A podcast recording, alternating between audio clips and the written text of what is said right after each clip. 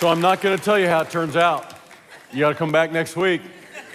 All right, the drama builds.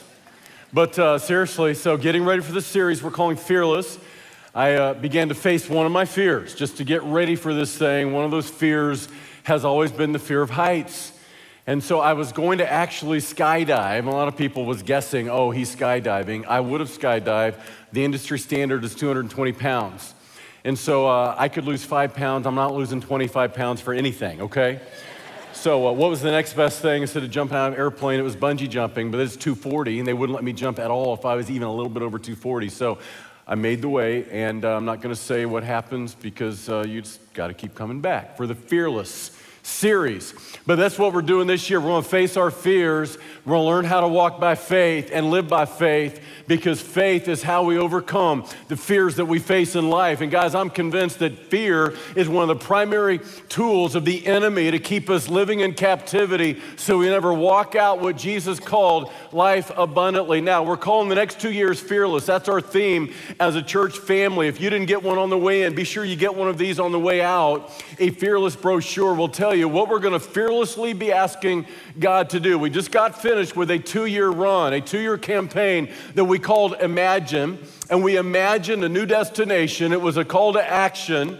And all of a sudden, we can look back over two years and see all that God did, all that we prayed that He would do, as we imagined what God might do. Uh, and we uh, launched a church this year, and we're launching another one shortly in South Kansas City. That was one of the things we imagined God do over those two years. We imagined a food pantry that could further serve our city, and we saw God make that dream become a reality. We imagined that God would help us pay off another $5 million of our church debt as a church family family. And can you celebrate this with me? We just paid off another half a million dollars last week of our church debt. Uh, watch this God is amazing. He, he gives you more than you even ask for. Uh, we, uh, in two years, didn't just pay off $5 million of debt, we paid off $6.8 million of our church debt. We're on pace to be debt free in three years.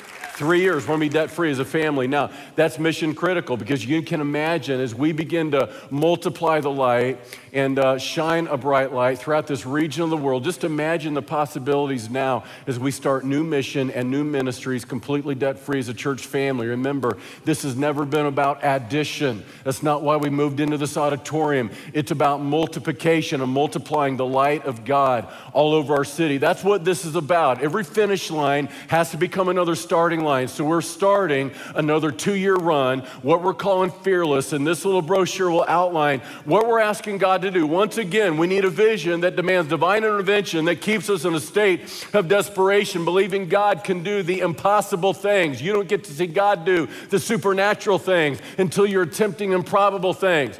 And so we're gonna be doing some brand new things this year and next year uh, partnering with the Blessing House to reach some of the African refugees coming right here to our city from around the world. We're going to be starting a Blue Springs campus in August of this year, a campus of abundant life. If you want to know more about that, January 20, 6 o'clock in the evening, over in the core, an informational meeting. If you think you might want to be a part of that, uh, it's an exciting move of God that we are beginning to see God do as we're launching new churches and new campuses all over the Kansas City metro to multiply the bright light of the living God. I love the book of Joshua.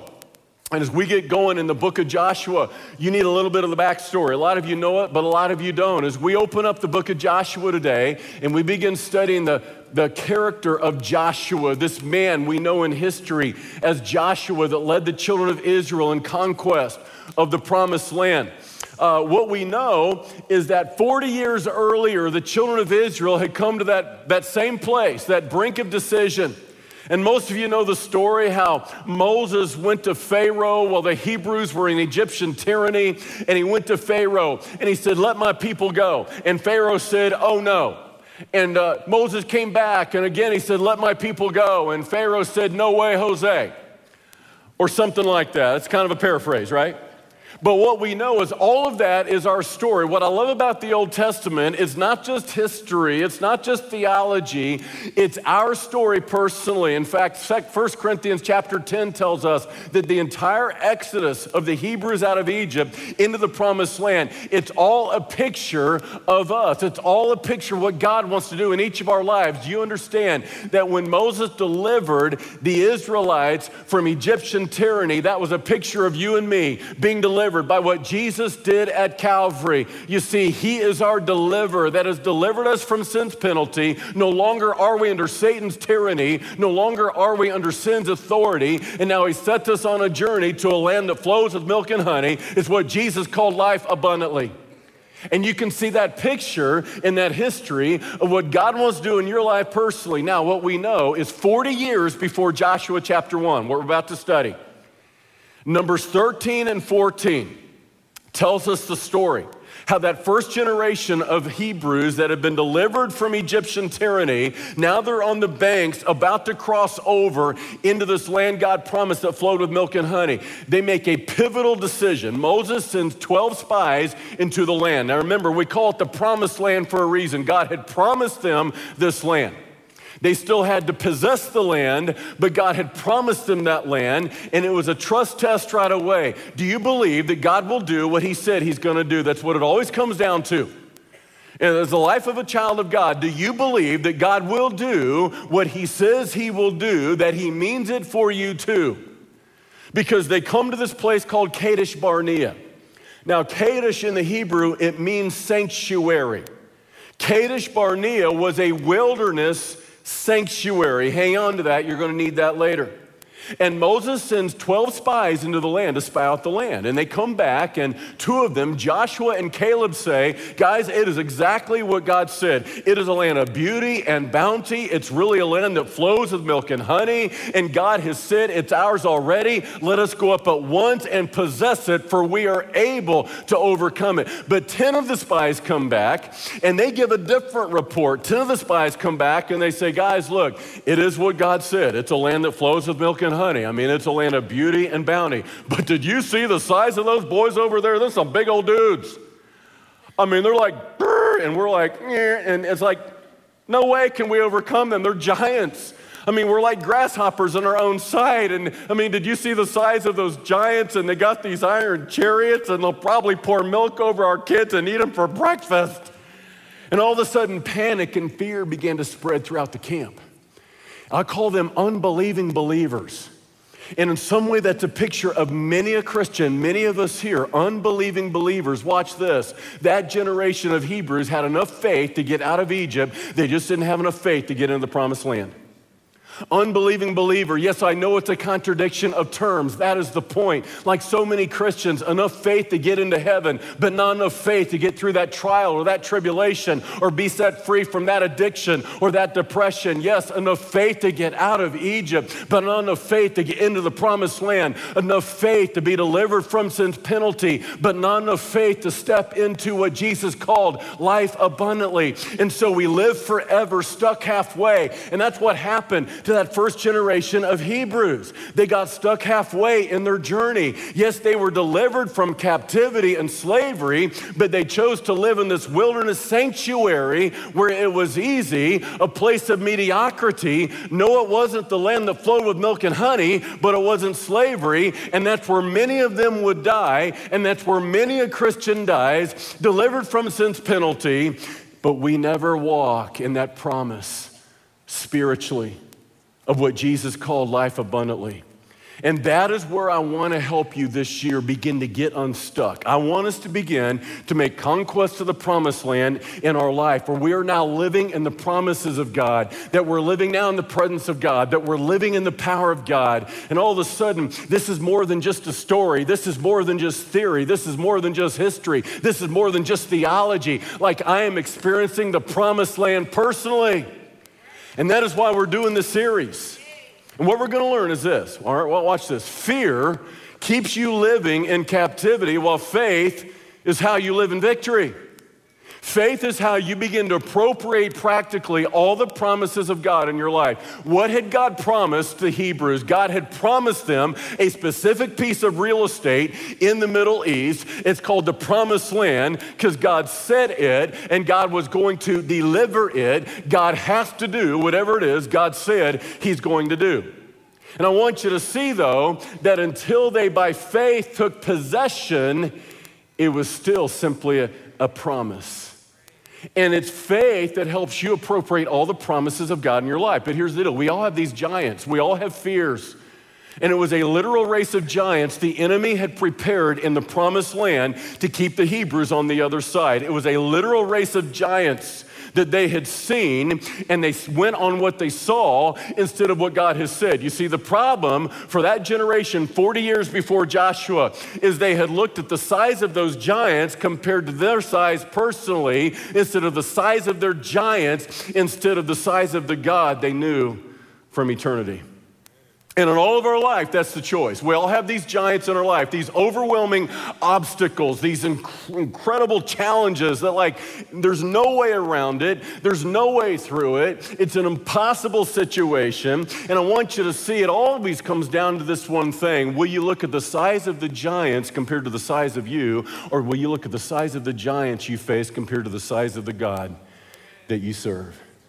And what we learn is this that fear is a part of what the adversary does to keep us in captivity so we never appropriate the promises of God personally. Look at what it says in 1 John 5 4. For whatever is born of God overcomes the world. Let me ask you, has there been a moment in your life that you called by faith on the Son of God and you received salvation? It's what Jesus called being born again. Have you been born of God? Yes? Well, some of us. If you haven't been, I hope maybe today you will be. I want you to see if you've been born again, if you've been born again, say, say yes. yes. Aren't you glad? You've been born again by faith in the Son of God. That makes you a child of God. And I want you to see what it says. For whatever is born of God overcomes the world. Do you see your positional reality in Christ is that you're an overcomer? You were made to overcome any of those fears in your life. You were made to overcome any of those giants in your life. You see, whatever is born of God overcomes the world. That is your positional victory of what Jesus has done for you already. Now, how do you appropriate that practically? And this is the victory that has overcome the world our faith. See, faith is how you appropriate the reality of that victory you have. That is your birthright as a believer. If you were an ancient Hebrew, you had a birthright, a birthright from God. As an ancient Hebrew, that land belonged to you. God said it, He would deliver it. Now, listen, that was a literal piece of real estate, but did you know, as a child of God, you don't have a literal piece of real estate God's given you, yet you have a real estate. Your real estate is a place of victory. Your real estate is what Jesus called life abundantly. Your real estate is 2 Corinthians 3:17, a life of liberty. Your real estate is 2 Corinthians 2:14, life triumphantly. See, that's what it means to be an overcomer. It's not a promise that your life is going to be easy. No, you may endure a lot of suffering. The children of Israel fought more battles when they crossed over in the promised land than they ever did in the wilderness of mediocrity, a wilderness that was a sanctuary. See, when you cross over, the battles just begin. But I want you to see you were made for victory. That is your ultimate reality as a blood bought, born again child of the living God. 2 Timothy 1 7. For God has not given us a spirit of fear. Everybody say power Listen, God has given you a spirit of power, not a spirit of fear, but of power and of love and of a sound mind. I want you to see that fear really is a spirit. We're talking about a demonic spirit. Fear is a demonic spirit of the enemy, and it's how he keeps believers living in captivity. But as a child of God, you placed your faith in the Son of God. You've also received the Spirit of God. That means God's Spirit has given you a spirit of power, a spirit of love, and of a sound mind. What's that mean? It means when everybody else is going crazy, you can live with certainty. When it feels like the world around you is crumbling, you can live confidently. He's given us a spirit of power and of love and of a sound mind, but there's the spirit of fear that keeps us living in captivity, anxiety. Guys, I've talked to a lot of our counselors right here uh, the Abundant Life Counseling Center, other counselors that are in the industry uh, from other places as well. You know what they're telling me over and over again? That they're seeing a phenomenon recently uh, that was really not something they saw maybe even just 10 years ago. And the number one thing that they're seeing people in their counseling center for is anxiety. Anxiety, fear, anxiety. Uh, I'm, I'm, convinced there's this pandemic of fear sweeping American society, even, even Christ's body. And that's why we're focusing on fear versus faith, because faith is the antidote to living in fear. And let's face it, we all have fears. Every one of us have fears. If I meet somebody and says, Well, Pastor Phil, I just don't have any fears, I don't fear anything. I'm just telling you, I don't believe you. Because you're either too young and dumb to know that you ought to fear a few things.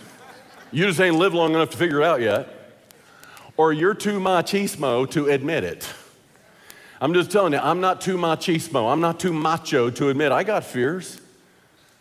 And, and here's the reality I want us to begin to identify some of those fears because you fear, listen, your fear is always in some way associated with that which you love.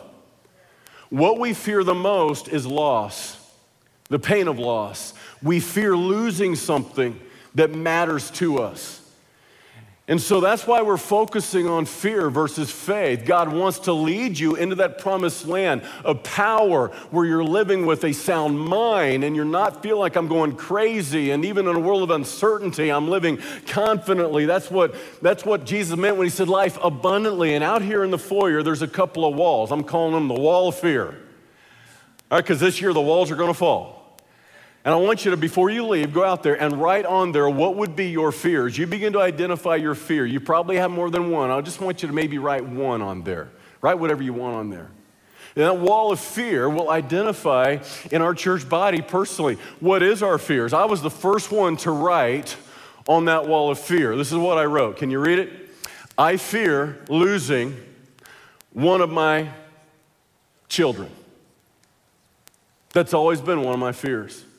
Can anybody relate to that?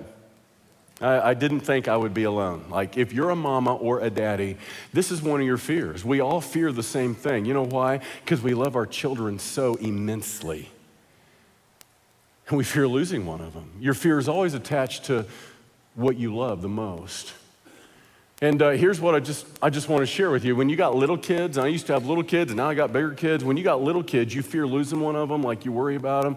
Let me tell you something, that was easy. You know why it's easy when they're little? Because you can control their life you can protect them and safeguard them and take care of them and you can provide for them. And if it's broke, you can usually fix it. If it's lost, you can usually find it. If they have a little owie, you can usually, but, but, but here's when they grow up and get bigger, you realize I can't do any of that now.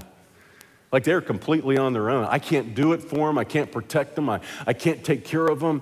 Uh, just wait till those little ones start driving. Now you got a lot more to worry. Now, now wait till they start getting married. You know, I had three children. Now I have a daughter in law, a son in law. My family is growing. Now I got more people than ever to worry about. I don't have grandchildren yet, but one day I'll have grandchildren. My family's growing. Then I'll have even more people to worry about, right? So that's the nature. The, the, the, older you get in life, sometimes you grow in fear. You have more fear because you got more to worry about than you've ever had before. And, you know, this past uh, week, Josh, my youngest, is 20, and he was going to a New Year's Eve party with a bunch of paradigm young adults. I thought to myself, I'm so blessed. He's going to this party with a bunch of young adults, and there's not going to be any alcohol. I am so blessed as a dad. So he's responsible for bringing the party drinks. And so uh, he is bringing 20 bottles, one for everybody, I guess, of sparkling grape juice. Sparkling apple cider. I thought, I am so blessed. I've got a 20 year old son, and uh, this is all they're going to be drinking at this party. And so I go to Walmart with him, and we get these 20 bottles of sparkling, non alcoholic grape juice. that looks like champagne, and I'm wheeling out 20 bottles. you should have seen the double takes I was getting. Like, boy, they're going to have a party. I'm like, it's not kind of embarrassing. But, but, but, but as he was leaving the house that night, look, I'm an ex cop. I know what goes on on New Year's Eve. About half the cars out there are drunk. And that little, that little tinge of panic began to well up inside of me. I pray, God, get him home safe. Because I don't know what I'd do if I lose him. I, I, I've known a lot of pain, and we all know pain. We all have pain in our life, but I don't know that I could handle that. I don't know that I could do that. And that's one of my fears, always has been. And you can see why we're, we're doing this series because, uh, because we all, in some way, share the same fears. We have the same fears, and we fear loss. And that's why we're, we're focusing on this because here, listen very carefully. Our lives will never be fruitful if we're more fearful than we are faithful. And what God wants for you is a fruitful life. That's the abundant life. Jesus said in John 15, 16, I have ordained that you should bear fruit and that your fruit should remain. You see, the promised land of the believer, spiritually, a land that flows with milk and honey, is that you're living a life that is fruitfully, you're living a life of beauty and bounty. Yes, there's times of profound suffering, but you're overcoming, you're not being overcome. That's the abundant life of the believer. But listen, if you never ever stop being fearful, life will never ever be fruitful if you don't learn to overcome your fears to be faithful. And that's what happened to that previous generation of Hebrews. They were more fearful than they were faithful, so they never crossed over into that land that was fruitful. And so you can see why it matters so much what we're about to study. God wants you to live a fruitful life. He wants you to live the bountiful life, the abundant life. Joshua chapter 1, verse 1. You ready to study the Word of God together? All right, here we go. I'm going to tell you up front ahead of time. We are not getting through all the blanks today. I'm just telling you, I'm way too ambitious sometimes when I put your sheet together. Like, we're not going to get through it. I'm just telling you up front. We're going to do a little intro and then we're going to come back next week and study some more, okay? After the death of Moses, the servant of the Lord, it came to pass that the Lord spoke to Joshua, the son of Nun, Moses' assistant, saying, Moses, my servant, is dead. Now, therefore, arise and go over this Jordan, you and all this people, to the land which I am giving them, the children of Israel. So we learn right away Moses by this time is dead. Joshua is now the next leader of the Israelites. He's the one that's going to lead them on the conquest of the promised land. Now, God points out specifically Moses is dead at this point, I think for a couple of reasons. First of all, remember, everything is a picture of what God wants to do in our life. And what is God teaching? With the death of Moses, Moses leads them to the brink of crossing over, but Moses does not take them to the point of crossing over. And there's a reason for that. Remember, Moses is the lawgiver. Moses is the one that gave the law of God. You remember, he's the one that went up to Mount Sinai, came back down with the Ten Commandments. And did you know that as the lawgiver, he could not be the one to lead them over into that promised land that flowed with milk and honey? You see, he's teaching us right away that you you cannot live the mature life in Christ, the abundant life in Christ, if all you ever do is approach God based on the law, keeping a set of lists, keeping a list of do this and don't do this. You see, that's not how you grow in Christ to a place of maturity where you're walking out daily what Jesus called life abundantly. You cannot do it by keeping the law. I don't think it's accidental, it is not coincidental that Jesus is known in the Old Testament as Joshua. Joshua is going to be the one to lead them all the way. Moses could only take them part way. You see, the law was given not to bring about your salvation, the law could only bring about your condemnation. You see, God did not give you the law, the moral law, knowing that you would keep it. He knew that you would break it. Therefore, you would understand your need for redemption. Jesus, you see, is your deliverer. Jesus, you see, is your redeemer. And just like Joshua in the Old Testament, the same same name in the New Testament is Jesus. Jesus is the one to take you all the way. Christ is enough for me. Do you believe that? We just sang it. And you see, he wants you to learn that Christ is enough. And Joshua, Jesus, is the only one that can take you all the way to the promised land of the believer. Now, there's something else in Deuteronomy chapter 17. There's another picture. In Deuteronomy chapter 17, Israel is in this wilderness and it's a desert and there is no water. You've got two million people here that need water and all of their livestock. There is no water. God tells Moses, I'm going to do a miracle. I want you to take your staff and I want you to strike that rock. In Deuteronomy 17, guess what happens? Moses takes his staff, he strikes the rock, and out of that rock came enough water for two million people and all of their livestock. Now we know that was a picture. First Corinthians 10 tells us that Christ is that rock. Jesus is the rock. He is the rock of our salvation. And when Moses struck the rock, and out of that rock came water, remember what Jesus said in John chapter 4? He is the living water, and when someone drinks of me, they shall never thirst again. You see, when Moses struck the rock, that was a picture of the crucifixion. Jesus Christ was struck as the rock of our salvation, and out of him poured forth living water, a picture of the Holy Spirit on the day of Pentecost being poured forth upon all the believers. And you can see that picture emerging as it says in the book of First Peter, Peter would say that Jesus is our rock, the rock of our salvation, and he would say these words that he suffered once for sins, the just for the unjust. That's very important. You know why? Because years later, Moses was told by God to do it again, only this time don't strike the rock, speak to the rock. But he was angry. Why was Moses angry? You would have been too if you had to lead these ancient Hebrews. I mean, they were cantankerous. Just read the text. They were constantly griping, constantly complaining. They were constantly critiquing. They wanted to stone him. I mean, here's the guy that led them out of Egypt and parted the Red Sea, and they're constantly complaining. So they, they get under his skin one day. God tells him, Speak to the rock, but in his anger, he strikes the rock a second time. You know what Moses did? He messed up God's picture. Jesus wasn't struck a second time, Jesus was struck once for our sin. And God said, Mose, you messed up my picture, man. It's going to cost you. I'm not letting you go over into the land. You've gone as far as you're going. I'm going to take you up to a mountain. We call it Mount Nebo. It's still there to this day.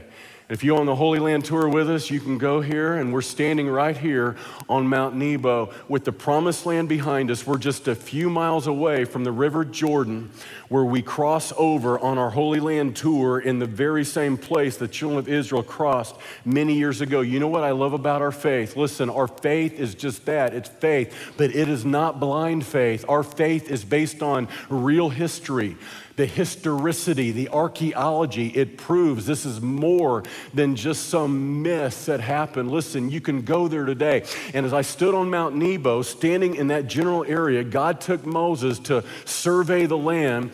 You can see behind me, listen, people go and they, it doesn't look like the land that flows with milk and honey. You know why?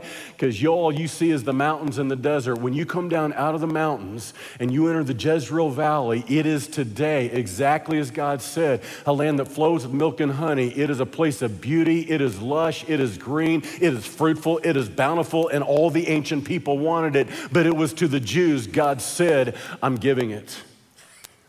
Moses is now dead. Only Joshua, picture of Jesus, can take you to the other side. God now comes to Joshua and he begins to give him a little bit of a pep rally. It says this, all right, in verse 3. He says, Joshua, every place that the sole of your foot will tread upon, I have given you, as I said to Moses. What's going on here? In the ancient days, the way you marked ownership of your land was you walked through it, you walked in it with your shoes on. That was how a man marked ownership. That is why at the burning bush, you remember what God told Moses? Take off your shoes for the ground on which you stand is holy. He's, he's saying, Moses isn't your ground, this is my ground. Take your shoes off. That's why, even today, by custom, you go to parts of Asia, it would be the height of disrespect to walk into another man's house with your shoes on. They always take their shoes off. Like when I go to somebody else's house, I try to surmise right away if I've never been there are they a shoes on family? Are they a shoes off family? And if uh, I see they don't have shoes on, I'll immediately kick my shoes off, right? But we just we don't really do that as a, as a, as, as, as a way of marking ownership. In the ancient days is what they did. So God is telling Joshua, wherever you put the sole of your foot, I'm giving it to you. He's reasserting the same promise he made Moses and the same promise he made Abraham before him. He's saying, Look, Joshua, I know you're scared, but I will promise to do what I've said I'm going to do from the wilderness in this Lebanon, as far as the great river, the river Euphrates, and all the land of the Hittites to the great sea. That's the Mediterranean, toward the going down of the sun. It shall be your territory. No man shall be able to stand before you all the days of your life. As I was with Moses, so I will be with you. I will not leave you nor forsake you. He says, Be strong and of good courage, for to this people ye shall divide it as an inheritance, the land which I swore to their fathers to give them. In essence, God shows up in Joshua 1 and tells Joshua the same thing that he said over and over and over again. You can read the book of Deuteronomy that precedes Joshua, and guess what? God has said the same thing I will not leave you nor forsake you. Be strong and of good courage. I promise to give this land to you. What I promised, I will perform. Why is God having to repeat himself? Yourself. Let me ask you, as a father or a mother, do you ever have to repeat yourself to your children? God, God repeats himself often. He is repeating the promises he's made over and over again. You know why? Because Joshua realizes Moses is dead. I can't lean on him anymore. I now have the mantle of leadership. I have this awesome sense of responsibility. I am leading an entire people against a race of giants in mortal combat. And he was absolutely, at this point, scared, spitless. He's fearful. He's fearful of failure. He's fearful of the responsibility. And in essence, in Joshua 1, God shows up giving him a pep talk. Joshua, Joshua, he's our man. Let's give Joshua a great big hand. Come on, Josh, you can do it. Come on. Why is God doing? I'll tell you why. Because Joshua was fearful. Who wouldn't be? It's an awesome responsibility. And he's trying to pick him up with the promises that he's made. He's saying, Joshua, it doesn't hinge on you, it hinges on me.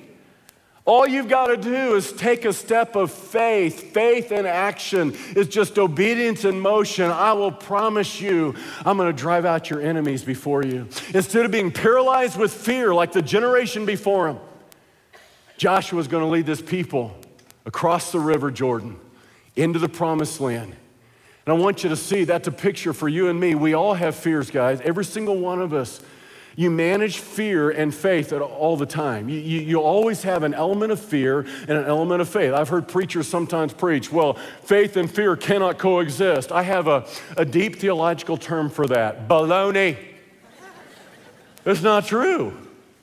Faith and fear do coexist. The only one that matters is the one that will control you. If you are full of faith, you will be faithful. If you're full of fear, you will be fearful.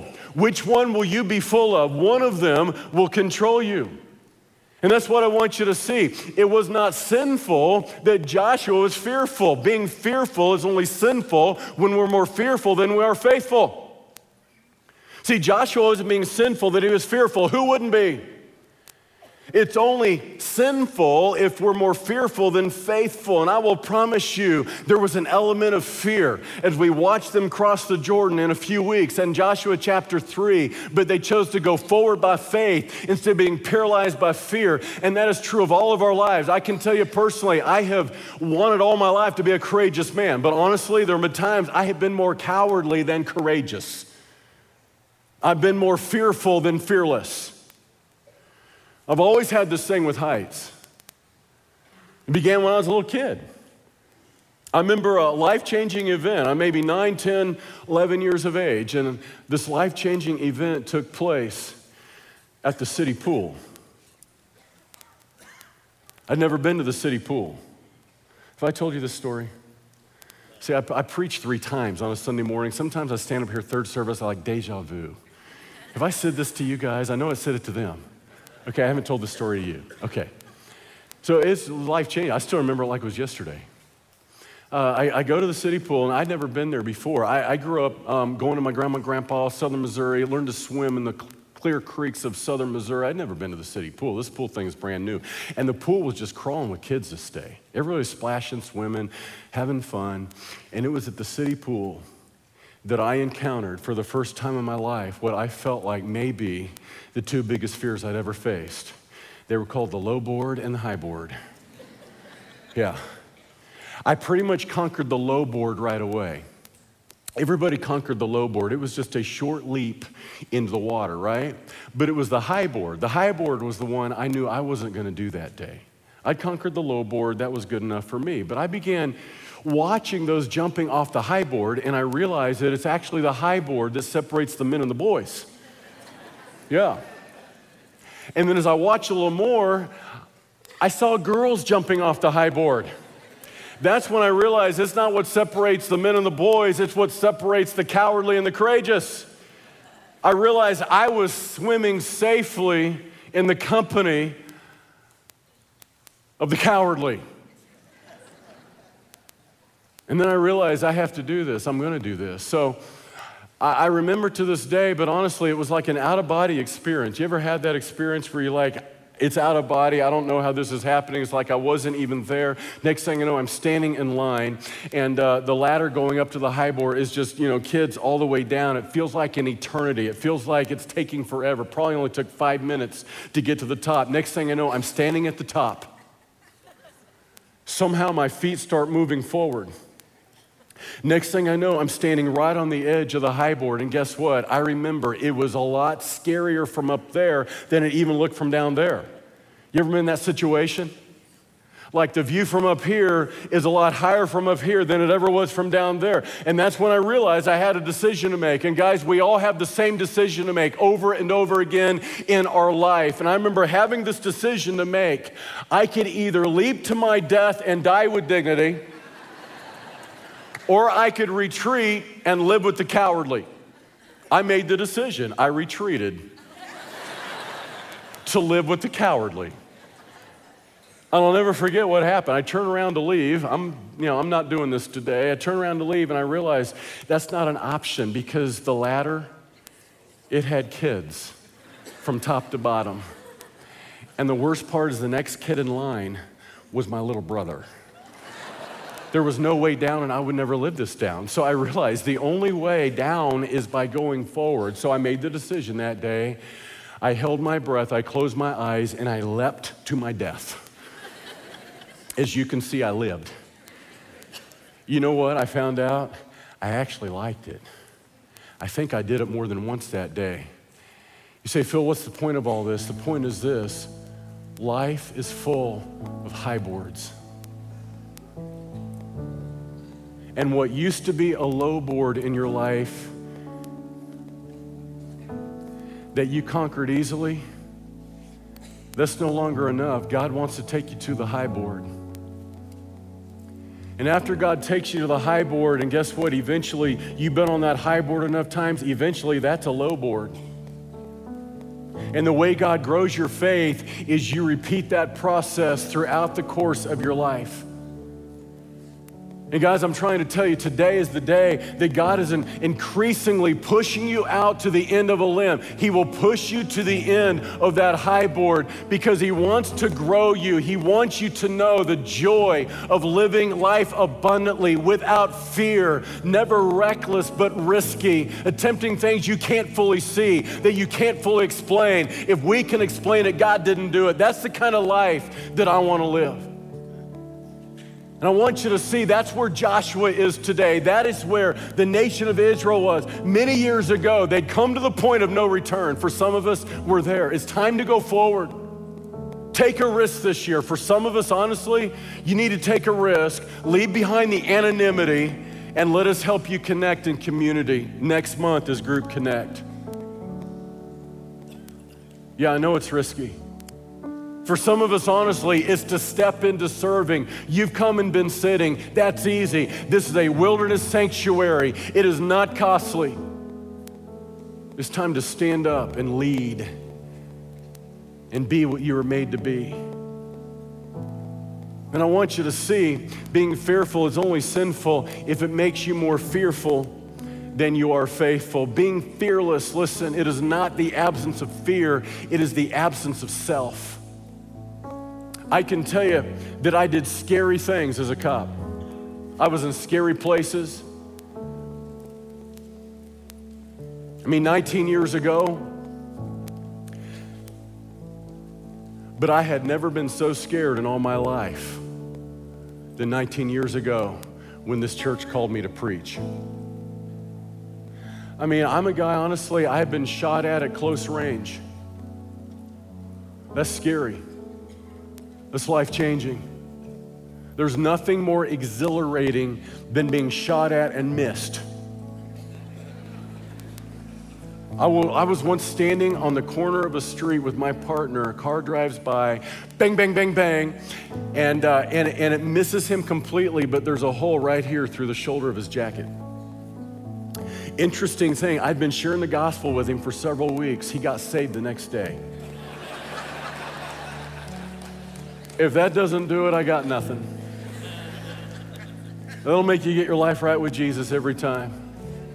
I've, I've had knives pulled on me. I once chased a guy into the backyard, an armed robbery. He'd done an armed robbery at Linwood and Gillham at the 7 Eleven, still there to this day. I chase him down the alleys. I chase him through the backyard. It's completely night. It is completely dark. There is no light. And I'm looking for him in this backyard, and I can't find him. I can't see him. I turn around, and there he is. He's looking up at me. He's got a gun. It's like, get your hands up, get your hands up, get your, get your hands up.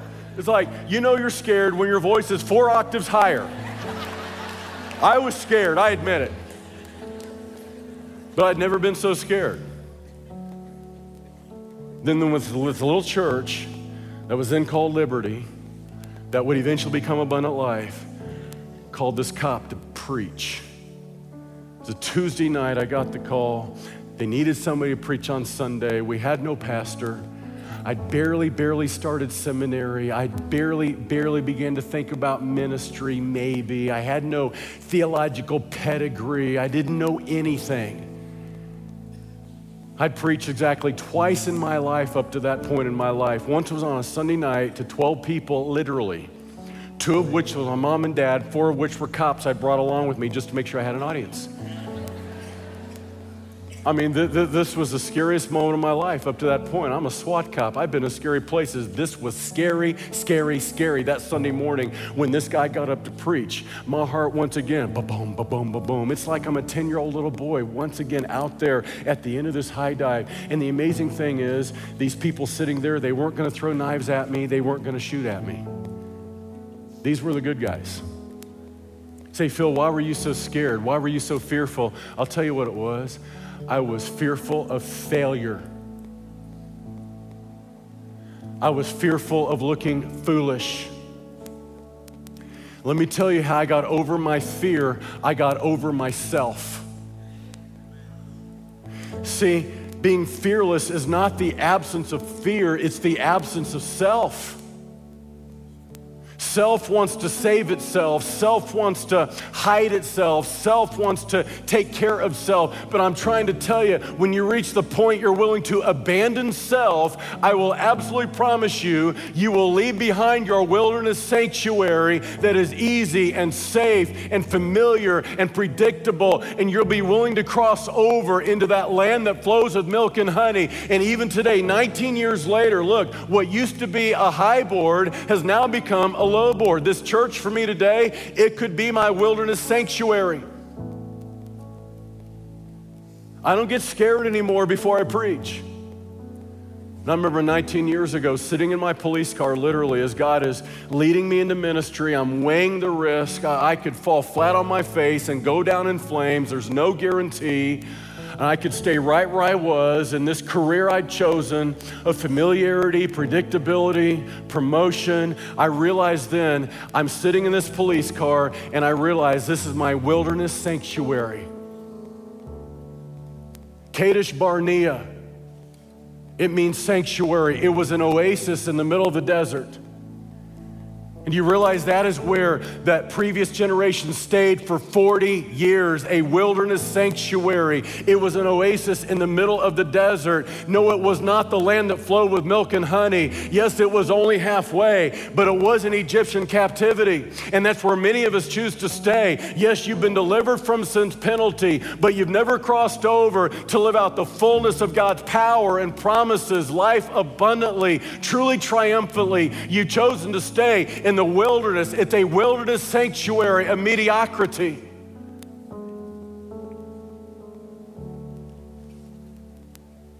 Don't be satisfied to stay. Here's where I'm at today. Yeah, I could hit the easy button as your pastor, and I could just cruise the rest of the way in not take too many risks, not take too many chances. This is where a lot of churches come to where we are today. Listen, it's easy to risk everything in the early days, it's easy to risk everything when you have nothing. 19 years later, we've got more than nothing. We have something. See, there's more to risk than ever, isn't there? There's more to lose than ever.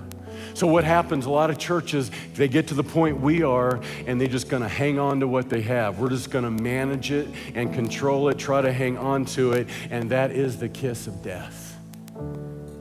And that is why we've hit restart over and over again. Attempting things once again that seem impossible for us, knowing that they are not impossible for God. And the way you get over your fears is the way I got over mine. You get over yourself. My life is not my own. I've been bought at a price. It belongs to the Lord Jesus Christ. Will you be fruitful or fearful? If you're fearful, you'll never be faithful. You'll never cross over into that land that is fruitful. That is my heart and desire for you, and that is the heart and desire of God your Father and the Lord Jesus Christ. Let's bow together. Jesus, I pray for every person here this day that not one among us would miss the opportunity this year to go to a place we have never been, to a land we have never seen. Lord, for those that are just beginning to walk this thing out, as a follower of Jesus Christ, I pray this year would be a year of unprecedented growth. And those of us that have been walking this out for a long time, I pray that we would not stay in the same place that at one time took great faith, but today it takes none. I pray that we would take our next step spiritually to make continued conquest of that promised land of the believer. Sweet friends, listen carefully with every head bowed, every eye closed. For some of us here, the number one fear we have is death. You're fearful of dying. And the reason you're fearful of dying is you don't know where you're going. And today, all of that can change. As others are leaving this place, you come this way. I want to meet you at this platform. I will talk to you personally. And today, you can make certain by faith in Jesus Christ, you know your destiny eternally. And you can have no fear in life. And yes, no fear in death. Let's do that today. And to God be the glory. Would you give Jesus the glory with me today? Praise Him, would you? Hey guys, I love you so much. Before you leave, make sure you sign that wall of fear because this year the walls are going to fall. God go with you. Have a really, really blessed day.